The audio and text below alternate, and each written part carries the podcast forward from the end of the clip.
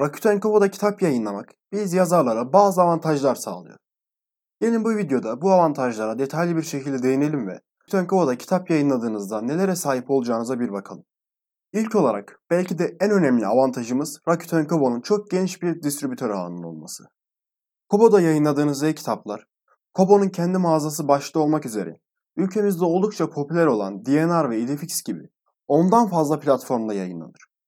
Böylelikle siz sadece bir platformda kitap yayınlayarak aynı anda ondan fazla platformda kitap yayınlamış olursunuz. Rakuten Kobo'nun distribütörleri her ülkeden milyonlarca ziyaretçisi olan platformlardır.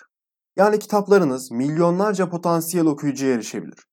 Bir diğer avantajımıza geçelim. Rakuten Kobo yazarlara bazı ek hizmetler de vermektedir.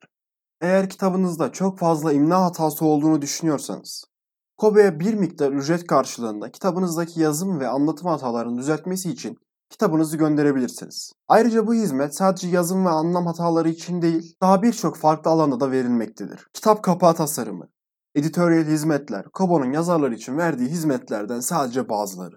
Bir diğer avantajımız da yüksek komisyon oranı. Rakuten Kobo, kitabınızın fiyatı ve bazı diğer etkenlere göre değişken bir telif oranı belirlemektedir. Genellikle kitaplarınızın satışından %70 oranında bir telif oranı alacaksınız. Bu oran Google Play kitaplara göre oldukça yüksek. Bu yüzden biz yazarlar için bu oldukça önemli bir etken.